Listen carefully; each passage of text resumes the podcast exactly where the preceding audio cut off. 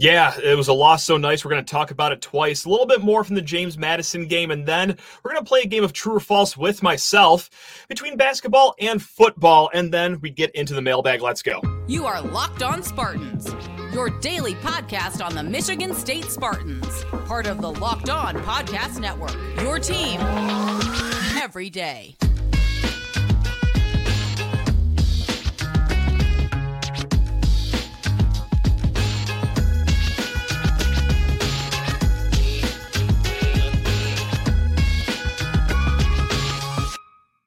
Episode is brought to you by FanDuel. Make every moment more. Right now, new customers can get one hundred fifty dollars in bonus bets with any winning five dollar moneyline bet. That is one hundred fifty dollars if your team wins. Just visit FanDuel.com slash locked on to get started. Spartan friends, Spartan family, Locked On Spartans listeners, thank you so much for just dragging yourself back to a Michigan State show, especially this one. Really do appreciate you, because it ain't necessarily sunny and eighty-five in East Lansing recently, but that's okay. We're going to wade through these waters together. We're going to try to find some sunshine here and there during this episode. But yes, we still got to talk about Monday's game, because th- this isn't your run-of-the-mill loss to Minnesota in the middle of February. Like, no, this, this one stings. We're going to talk about this a little more here. But first, please rate, review, and subscribe to this here podcast or YouTube channel. And away we go. I, I mean, truly, guys, you guys are the best. Thank you so much for listening and watching, and all you guys do.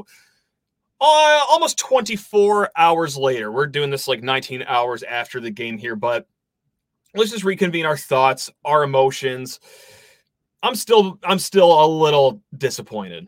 I'm less mad than I was, but uh, it, it's safe to say that us Spartan fans are very disappointed what happened Monday night, and just want to reiterate some points here, and maybe why I was the hardest on A J Hoggard and Jaden Akins more than any other player, because, look, we, at this point, we know who two of the upperclassmen are as players, with Mady Sissoko and Malik Hall. Malik, you could point to a few things. You could point to the injury, the surgery, if you will. I know many of you don't want to hear that. And, well, okay, so we'll just move on to the next thing. Mady Sissoko, same player he is now than he is in year one.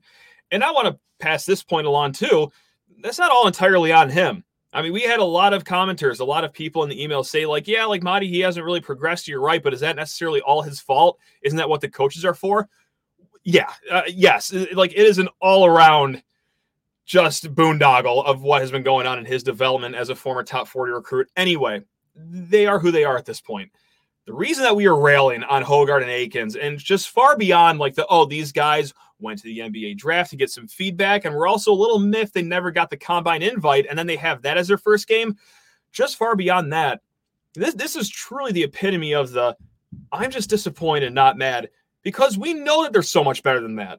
It, it is. It would be one thing if Hoggard, you know, botched that game at the end because he had six turnovers because he was trying to do way too much and things just got out of control. Like, he was way too passive, which was the issue. And what was Michigan State's best offense in the last month of the season last year?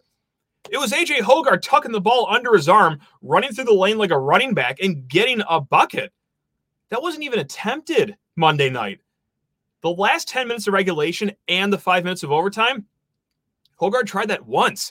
Like, all of a sudden, like, our bread and butter's just gone, and we're going to be the most passive player that you've ever seen in your entire life. Like, that's why, that's why we got a little vocal here on the post-game show. But yeah, twenty-four hours later, it's just because we know that there's more than that. We know that they can be more aggressive. I mean, Akins just looked kind of somewhat lost. I think that's going to be an anomaly. He's had that happen sometimes, especially early in seasons in the last few years here. But man, it's, Now, that was disappointing, but let's just, you know, keep working our way through it here. Um, we did record yesterday while Tom Izzo was doing his press conference, so we missed a few of the quotes.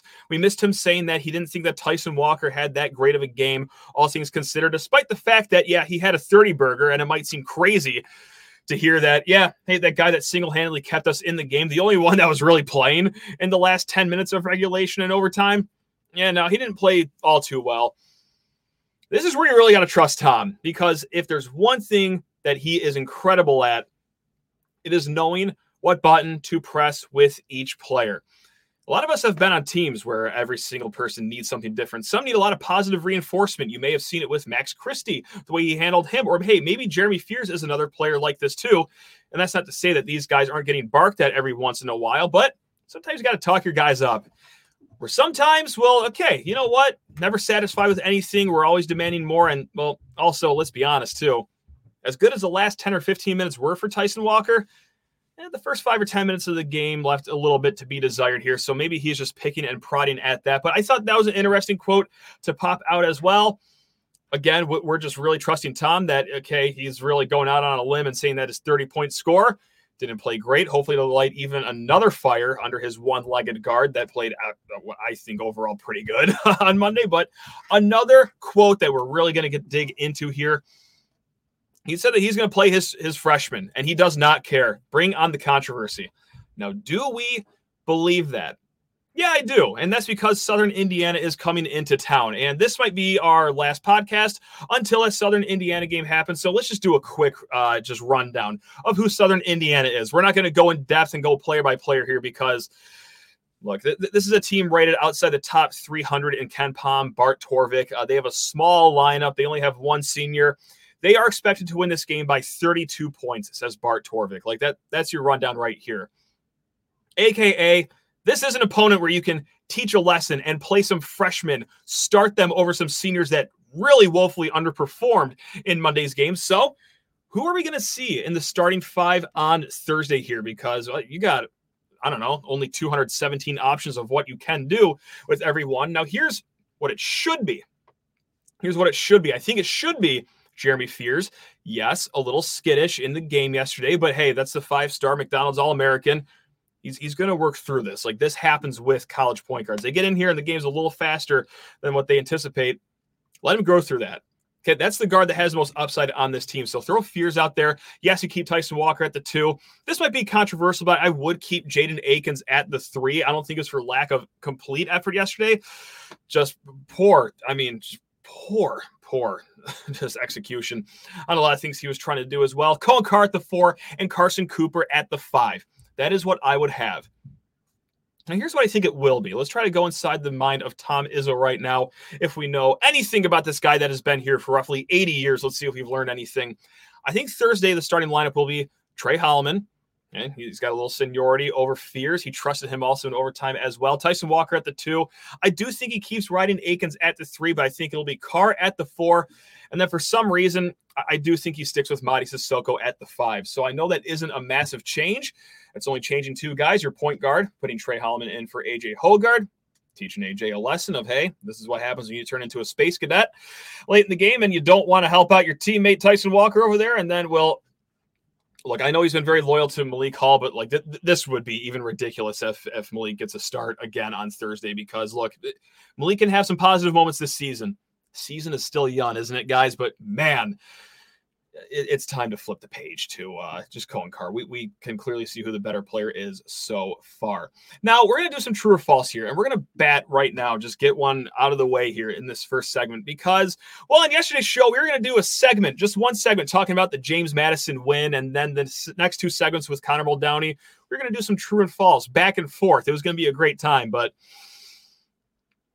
yeah, the basketball game had different ideas, and that took up all three segments. So now it's just going to be playing true or false with myself. And let's just talk about something that's topical to Monday, is that a lot of the chatter online is that, hey, these games happen. You know, sometimes Michigan State comes out flat against non-conference opponents that are really woefully below their skill level, and sometimes they're close, sometimes they just lose. It happens. Is that true or false? Well, it's kind of somewhere in the middle. How about that? Can't even give you a straight answer for the first one. But what I did, starting with the oh nine twenty ten team, I went back, I looked at any team that was rated in the top fifteen or top twenty and just saw how they did in the non-conference. Like the oh nine twenty ten team, they went to a Final Four. They never really had issues in non-conference games. They blew every team out. The two thousand ten two thousand eleven team, the infamous team that was number two in the country and then barely backdoored their way into March Madness. Yeah, they had some issues in the non-conference. They snuck by Chaminade. They beat Oakland by one. But again, as we learned throughout that season, that was a nightmare season. The two thousand twelve two thousand thirteen team, they were top fifteen. They lost to UConn, not even a great UConn team early on, but again, that's a Power Six team. It was in Germany, first game of the season in the Air Force Base, um, so you can excuse that one. twenty thirteen fourteen, another really good team. They cut it close against Columbia once. but that was a few days after beating number one Kentucky, a little bit of a hangover there, and then snuck by Oakland, but that was at the Palace, so neutral court game. twenty fourteen fifteen, they were top twenty, and that is the another infamous moment, the Texas Southern loss. But again, this team rallied and they went to the Final Four. twenty fifteen sixteen, another top twenty team. They went to overtime versus Oakland when they were ranked number one in the nation, also at the Palace. eighteen and nineteen, no issues in the non-conference. The two thousand nineteen twenty season, the loss to a eh, not-so-great Virginia Tech team in Maui. Okay, again, that was Maui. A lot of circumstances around that game with Cassius Winston and the tragedy that he had to go through. And then the two thousand twenty-one team, High Point was close. Yes, Michigan State was in the top fifteen, but I mean, look, that kind of vanished throughout the season. So in summation, what are we saying here?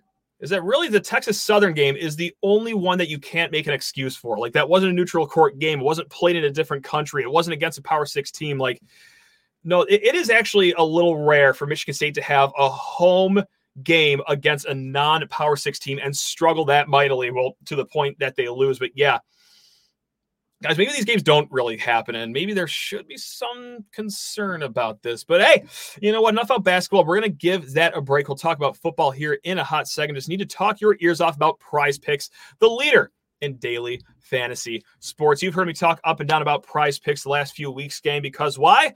Well, why not? For a few reasons. This is the easiest game that you will play. How do you do prize picks? Well, you have some players in the N H L. Uh, I was going to say M L B. Got to wait for the spring for that. N B A, N F L. You can combine sports too. You look at their projected stats. You got to guess higher than that stat or lower than that stat. And if you string together enough players, you can multiply your money times twenty-five. That's right. ten dollars turns into two hundred fifty bucks in just a few taps. I make my picks on prize picks in roughly got thirty-six seconds, and I just sit on the couch, couch, melt into it, and enjoy the games. And also, well, PrizePicks wants you to enjoy a little more money as well. Go to PrizePicks.com slash LockedOn and use code LockedOnCollege for a first deposit match up to one hundred dollars. Again, go to PrizePicks.com slash LockedOnCollege and use code LockedOnCollege for a first deposit match up to one hundred dollars. It's PrizePicks Daily Fantasy Sports made easy. Also, hey, tis the season, holiday shopping coming up. Do it at home field apparel dot com, the best place to get your vintage apparel. And if you're watching on YouTube, you notice I'm rocking my Hawaii hoodie that I absolutely beat the brakes off of every single winter. Why? It's comfortable. It's got a sweet logo on it. And look, it's it's just, it's it's home field, baby. It's that home field magic. Whether it's a t-shirt, long sleeve t-shirt, crew neck sweatshirt, hoodie, or even a hat that I can be peculiar about. That's right. Someone caught me for screwing up particular and peculiar last episode. So great read or great listening there. Oopsie daisy. Hey, it's going to fit you great. You're going to look great because they have the best vintage logos, not just of Michigan State, as you can see, but also many other colleges across the country. So when you go to home field apparel dot com, save yourself some money. Smash in promo code L O S twenty-three for fifteen percent off of your first order. Again, that's Home Field Apparel. Promo code L O S twenty-three for fifteen percent off at Home Field Apparel. All right, gang, let's get back into the mix here. We're going to do some true or false, a fun little game that I'm just playing with myself here. How how fun is this? Um, before that, though, quick little football recruiting nugget. We will be talking with Brian Smith, a little more football recruiting here on Friday's show. But right now, Logan Bennett, offensive lineman, he decommits from Michigan State. He is the fifth decommit of the class. And in his short little tweet on Twitter, he didn't make any indication that Michigan State would still be considered, like we've seen in other decommitment messages, like uh, Andrew Dennis is one where he says, I'm decommitting, still consider Michigan State. Logan Bennett, no indication of that. And fine, like I, we're not going to you know, lose a lot of sleep on that. You can understand why a kid might just be, I'm just going to look at a place closer to home, and we're just going to enjoy our visits that we had in East Lansing and call it a day here. So best of luck to him. Again, fifth decommit of the class. And yeah, if you've heard us talk about recruiting, I mean, quite bluntly, just you got to consider all these kids like maybe soft decommits because it's a wacky situation. I mean, credit to the kids for not decommitting, I guess, and seeing who the new coach is going to be. But yeah, really interesting time here for Michigan State fans.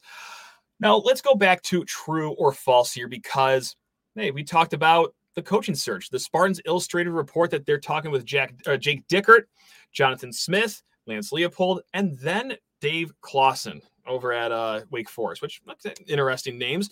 But uh, hey, there were some comments like, okay, it's Urban or bust. This sucks if it's not Urban. Oh my God, it, this is a waste. We're going to go into M A C level competition because we don't have Urban Meyer. And some comments were, just quite simply put, if it's not Urban Meyer, it's going to be very hard to get back to being relevant. So is that true or false?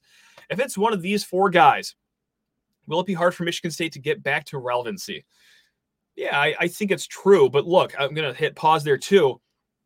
It would have been hard with Urban Meyer as well. We all know the landscape going on right now because, okay, hey, Michigan, you're doing pretty good. Ohio State's Ohio State. We're going to inherit U S C, even though they're, mm, they're looking kind of eh, lately, but also Oregon, Washington. It is going to be hard to climb to the top of the Big Ten, even if Urban Meyer was here. But if it's the other four guys, I think it's only a slight step back here. I mean, Urban could do it quick. Like, that is something that perks the eyebrows up of recruits, transfers, donors. Like, that could flip the script that easily for Michigan State. Whereas if it's these guys, it might take like two or three years to get back to, quote, relevancy. However you define that. I define that as like nine wins. You know, just kind of being in the upper third of the Big Ten. Maybe you're higher, maybe you're just lower, but that's where I'm at right now. That's how I define it moving forward, is just getting back to nine wins, being competitive in the Big Ten, the upper third of the conference. And that's where Jonathan Smith has his Oregon State Beavers over in the Pac twelve, in the upper third of that conference, with not a lot of resources there, with not a lot of reasons to have a good program in Corvallis. Jake Dickert, I don't know if it's the upper third of the Pac twelve, but he's doing more than you would hope to do at Washington State, considering not just everything that was going around the program before he took over, but just like he sounded off on in a recent press conference, the lack of N I L and resources they have there too. Dave Clawson over at Wake Forest, that's another guy that, okay, he's exceeding expectations at a place like Wake Forest, and Lance Leopold as well. All four of them have something in common, and I think we all know it by now. Beating expectations of where they're at. No reason for Washington State, Oregon State, Kansas, and Wake Forest to ever like be in the top twenty-five. And for some of these guys, it's it's kind of happening routinely. So it can happen. And what do we talk about all the time here when it comes to, okay, well, it's going to be a big job for the incoming coach, whoever it is, how fast things can change in college football.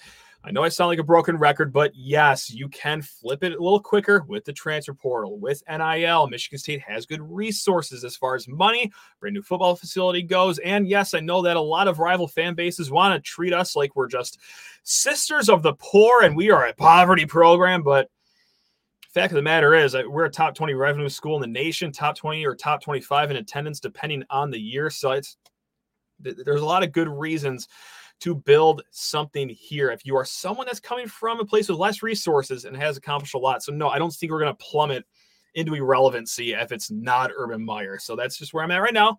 Believe me, I'd rather have Urban Meyer than not have Urban Meyer. But I think that if it's another guy, not Urban, of course we can go back to being relevant. This might take another like season or two than it would for Urban. The other one that really got uh, a good amount of conversation in the YouTube comments uh, online is the Sam Leavitt conversation. And this is something that I was railing on pretty hard after the um, the game over the weekend against Nebraska, is that they they essentially used his last game of eligibility on two passes and a route that almost got him detonated on the sidelines. Like, that's what we're using his last game before he could take his red shirt on. Hmm. Interesting. So the true or false question I was going to ask Connor, again, we were going to have this conversation yesterday until the game took up all three segments, because that's, that's not a game you just talk about for one segment. Um, is, is the Sam Leavitt redshirt thing a big deal? Obviously, I think that's true. I think it is a big deal. And I've heard a lot of like, what does it matter if he's that good? He only needs three years anyway in college. He doesn't need that fourth year anyway. I'm going to give you a homegrown example of why a fourth year can be important, and then, well, a big name that everyone's going to know here. The first homegrown one is, I think Kirk Cousins certainly benefited from being here for four years and not just three. Yeah, was he good the first year as a starter? Yeah. Second year? Sure. Really grew a lot in that third year, got himself into the middle rounds of the draft, and, well, you tell me if he's having an okay career. He's made a gajillion dollars. Now, how about this for another name, if that wasn't convincing enough? Anyone remember Joe Burrow? Anyone remember Joe Burrow, a guy who was in college for five years because he maximized his eligibility? He was good. in that fourth year at L S U. He was fine, you know, whatever. Exploded in his fourth year of being a quarterback and actually playing. So yes, if you're in the Sam Leavitt camp, like if I was his agent, a family member, a friend, I'm saying we're shutting it down. What is the point of playing like five passes against Ohio State, another six against Indiana, and then three passes against Penn State? Like, no, no, no, we're shutting this down to preserve eligibility. Like, this isn't a season that's going to a New Year's Six bowl game for Michigan State by any stretch of the imagination. So it's easy to see why Sam Leavitt, who, by the way, said he's not sure if he's going to shut it down. This could all be a moot point. I'd be really surprised if they kept trotting him out there. But again, from the Michigan State side of things, why would this make sense to preserve the red shirt? Now, it's not even just the red shirt. It's that I would have held on to that fourth game for a different time. Again, I, I said this after the Nebraska game. I think you could have won that game with just Caden Hauser being the only quarterback the entire game. Yes, Sam Leavitt had that awesome touchdown pass in the fourth quarter. Based on Nebraska's quarterback play, I, you could have had Caden Hauser out there the entire game and not burn up Sam Leavitt's fourth game on, again, two passes and a route that almost got him killed. Hey, there's three games left. Ohio State's one of them. Penn State is one of them. Michigan State has some injuries on their offensive line. Penn State and Ohio State have really good defensive lines. Caden Hauser, let's say that, uh-oh, the, the fourth string left tackle that we have out here isn't protecting him, and he gets hurt against Ohio State. You know who else is hurt? Noah Kim. You know who else isn't going to play, perhaps, because, well, they want to preserve the red shirt? Sam Leavitt. You are left with almost no backup quarterback other than Andrew Skofar. I'm sorry if I'm saying your name wrong, Andrew, but like th- that is where we're at right now. So no, for Michigan State, it's not even the red shirt versus no red shirt thing. It's the, why did you burn his fourth game against Nebraska? Keep him in your back pocket in case Ohio State, in case Indiana. And then, okay, great. Caden Hauser gets out of both those games healthy, or he plays good where you don't need the backup quarterback in there. Awesome. Split reps against Penn State. Like, that seems pretty fair, doesn't it? But nothing makes sense with this staff anymore. So yeah, I just had to had to harp on that a little longer here. And we got some more things to harp on from the mailbag though. But first, I just need to talk your ears off about FanDuel Sportsbook. That's right, the best sportsbook in America. And hey, if you're sick, just absolutely sick to your stomach about college football, well, hey, score early this N F L season with FanDuel, America's number one sportsbook. Because right now, new customers get one hundred fifty dollars in bonus bets with any winning five dollar moneyline bet. You heard me right. That is one hundred fifty bucks if your team wins. Just look at the N F L slate. Look at the menu. Find a good money line bet. Bet five dollars on that. Bang. If they win, one hundred fifty bucks. If you've been thinking about joining FanDuel, there's no better time to get in on the action. The app is super easy to use, and there's a wide range of betting options, including spreads, player props, over-unders, and so much more. So what are you waiting for, gang? Visit FanDuel.com slash lockdown and kick off the N F L season with us. It's FanDuel, official partner of the N F L. And let's get into the mailbag here because uh, to the surprise of absolutely no one, there are some passionate emails that came in after Monday's game. And yes, we are going to end with some basketball here. And this will be the last time we talk about the James Madison game for the week. Most likely. We'll see. I'm going to try my best. But yes, this one comes from Jay. Brings up a lot of good points here. So this is a not a super long email. I'm not going to read you a Dickens novel here, but hang with me here. Jay writes in, we waited all offseason and hyped this team up just for them to lay an egg. Let's be real with ourselves. We won two tournament games last year and all of a sudden thought this team was top five in the country. Do we forget the squad lost thirteen games? Reminds me of last year's U N C team, but at least it came off a Final Four run. Now we are looking at a team that could lose three or four against Duke, Butler, Arizona, and Baylor. The center position is still bad. The upperclassmen have never played in slash won meaningful games in their career, and our most talented players, the freshmen, sit the bench while we lose to J M U.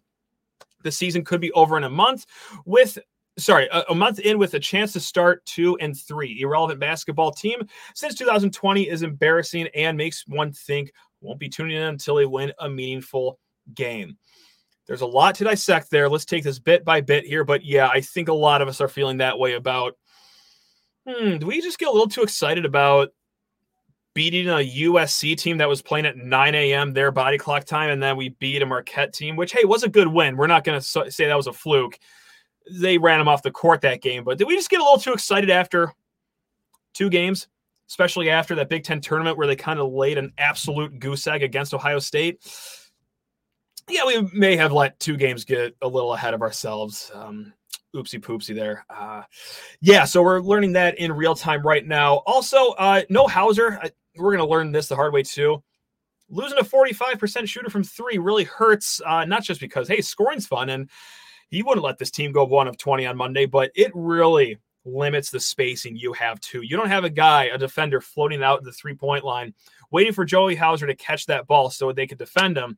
They're playing a little tighter to the lane here, which maybe that's the reason why A J Hoggard wasn't so aggressive in the lane on Monday, but man, it's going to screw up a little bit of spacing here. And also, let's talk about the center position here because things are looking bleak. We're going to have a longer discussion about this probably. This will keep popping up during the season, but it, it, this goes beyond just this season.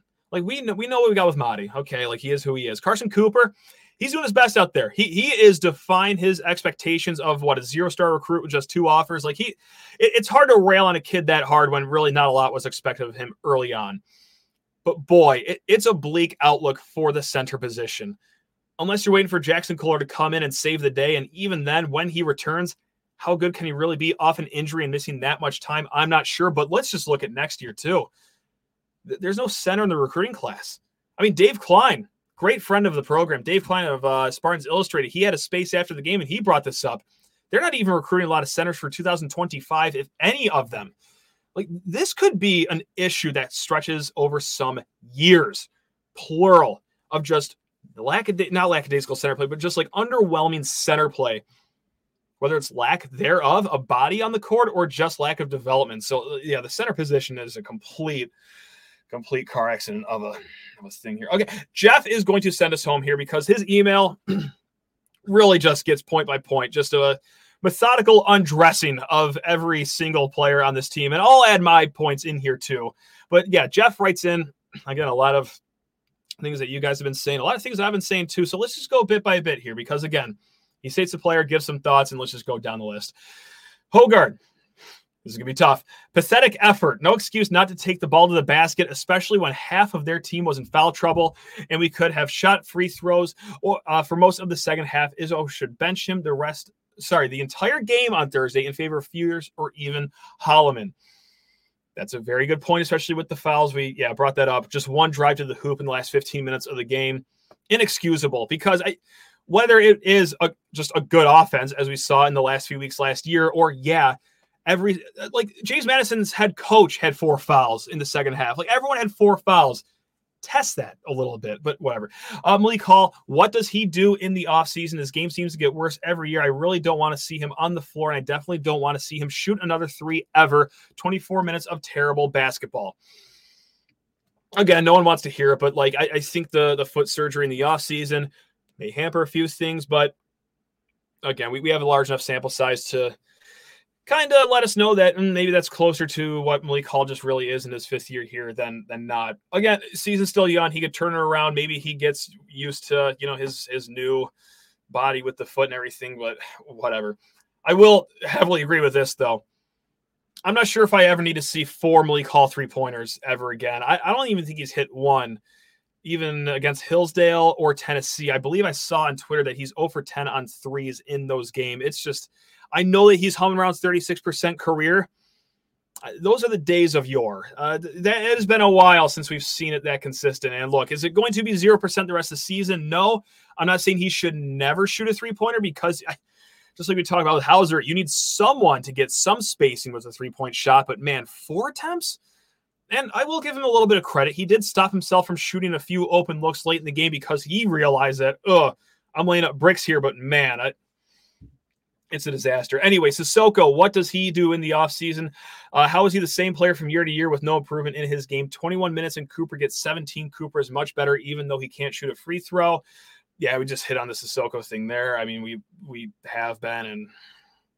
we will this whole season because we know what we get with him. I feel horrible because Mady is a great kid. Uh, Trey Holloman looks no better than last year. Same question as Sissoko. He hit the only three-pointer on Monday. That's pretty cool. But, I, yeah, I mean, I, we'll, we'll make the ruling after, like, I don't know, eight games here to see what Trey's jump shot looks like. But, yeah, if, if he has any semblance of a jumper, I'll say that he improved a little bit in the offseason, but the defense did leave a little to be desired on Monday. That was going to be a strength for Trey, and a few blow-bys at very key moments of the game yesterday. Cooper, generally okay, but pathetic on free throws. The stroke looks awful. Apparently, he doesn't practice free throws in the offseason. Again, I, I, I hate to just give a kid a blind pass here, but I, I can't I can't knock the kid too much for, you know, being a seven-footer that's only shooting fifty-five percent of free throws or whatever. Like, that, it just is what it is. Does it make him a little unplayable sometimes? Yeah, but again, I, I go to the coaching staff and wonder why we're putting so much stock in a kid that came here with just like two offers and was kind of a project that seems to be working out okay. Like that, that goes far beyond just Carson Cooper here. Xavier Booker, you were certainly right about low expectations for him, but he uh, only got five minutes on the floor. Yeah, I, look, no, no one wants to hear it. I, uh, Xavier Booker, I don't think he was really built for that game. But again, this is going to be just the why did Ben Carter play over Jaren Jackson against Syracuse argument all over again. I, I don't know if there was a spot for Booker on the court yesterday. I mean, maybe as the season progresses, it's going to be more than five minutes. But, man, in a tight game like that, I mean, the time he was on the court, it's kind of bully ball. And I don't know if you need Xavier Booker against T J Bickerstaff looking any more like prime Dwight Howard than he already was on Monday night. It was a disaster. Akins, not a bad game, but his shooting stroke does not look better. He wants to play in the N B A. Walker, amazing game. We lose by double digits without him. Make your free throws. He had no legs because he was the only one doing anything. Uh, Fears and Carr, love them. Want to see more of them over Hall and Hoggard. one hundred percent agree. Garrick Norman, we were one of twenty from three, and he didn't get a minute on the floor. I thought he was the shooter in this class. He didn't play against Tennessee either, which is interesting because that, that's a scrimmage. That doesn't even count. So I don't know if there's like an injury issue going on there or, yeah, I mean, Tom's just really letting it ride here with his upperclassman that couldn't throw the ball in the ocean from the beach. And then finally, writes in, team quit it, quit falling behind and needing to play catch up. Positive, remember two thousand, lost to Wright State at home, went on to win the Natty. And that's what we'll send all you beautiful people home with. The fond memories of two thousand. Now, again, it's not in the N C double A bylaws that you have to choke at home and lose a horrible game in order to win a national title. But Michigan State, oddly enough, has a history of doing it. It was a long time ago, but they have a history of doing it. All right, gang. Again, I might see you again in two days here. We're going to recap what we see against Southern Indiana, of course, and then be met by Brian Smith, recruiting expert of Locked On. But until then, love you all. Go Green.